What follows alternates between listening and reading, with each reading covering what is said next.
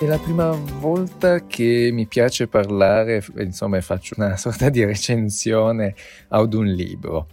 ma la faccio molto volentieri perché mi sono ritrovato dopo tanto tempo che non leggevo libri sull'architettura e obiettivamente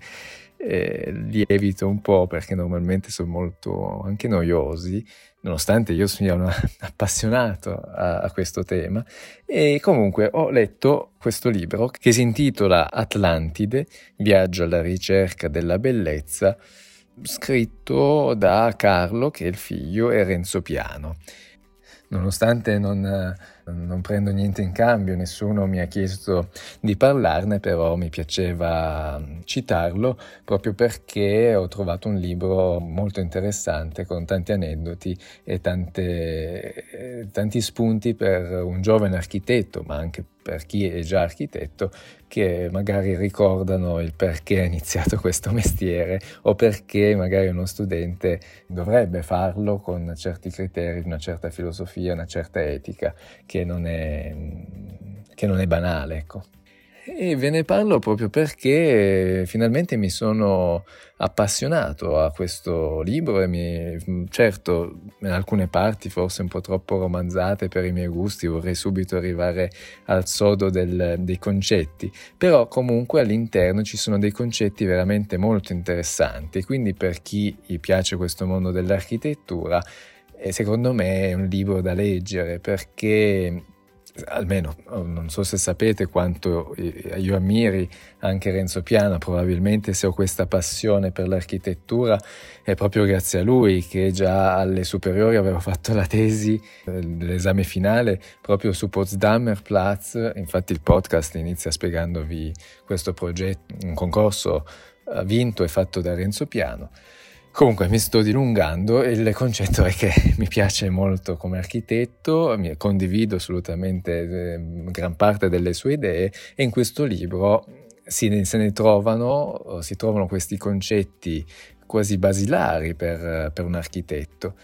e in più si trovano tanti aneddoti, tante cose carine sui vari mm, progetti che ha creato. Difatti loro fanno un viaggio, tra l'altro in barca, sarà forse un'altra caratteristica di cui mi sia piaciuto il libro perché sono un amante del mare e anch'io mi piace, sono appassionato soprattutto di barcavela, come anche Renzo Piano, vabbè lasciamo stare. E quindi da questo viaggio vanno alla scoperta delle, raccontano un po' le varie architetture proprio create nei vari anni da, uh, dal padre di Carlo, da, appunto da Renzo Piano. E quindi si vanno a raccontare i suoi progetti, ma anche tanti aneddoti, per esempio mi viene in mente il uh, discorso che per esempio partendo da, dal più famoso, forse il Pompidou, per cui era assolutamente molto controverso e, e, e quindi eh, c'era una vecchietta che eh, riconoscendo Piano e Rogers, che, hanno, che saprete che hanno, sono, sono, loro ad averlo progettato, voleva picchiarli con un ombrello. Oppure proprio anche si, si legge, si, si, vede questa grande amicizia con, eh, tra Piano e Rogers eh, che, che, purtroppo appunto Rogers è venuto a mancare da poco. E, e quindi appunto si, si, si, leggeva qualcosa in più che nonostante io anche con l'università ho studiato ampiamente Renzo Piano, ecco ci sono tante curiosità che non conoscevo. Proprio quello che per dire che Rogers, che conosceva a quanto pare già prima di andare a Londra, eh, Piano e con sua moglie quando era giovane si, sono, si, è poi spostato a Londra e Rogers li, li ha ospitati in una sua proprietà. Ecco, e quindi poi hanno intrapreso questo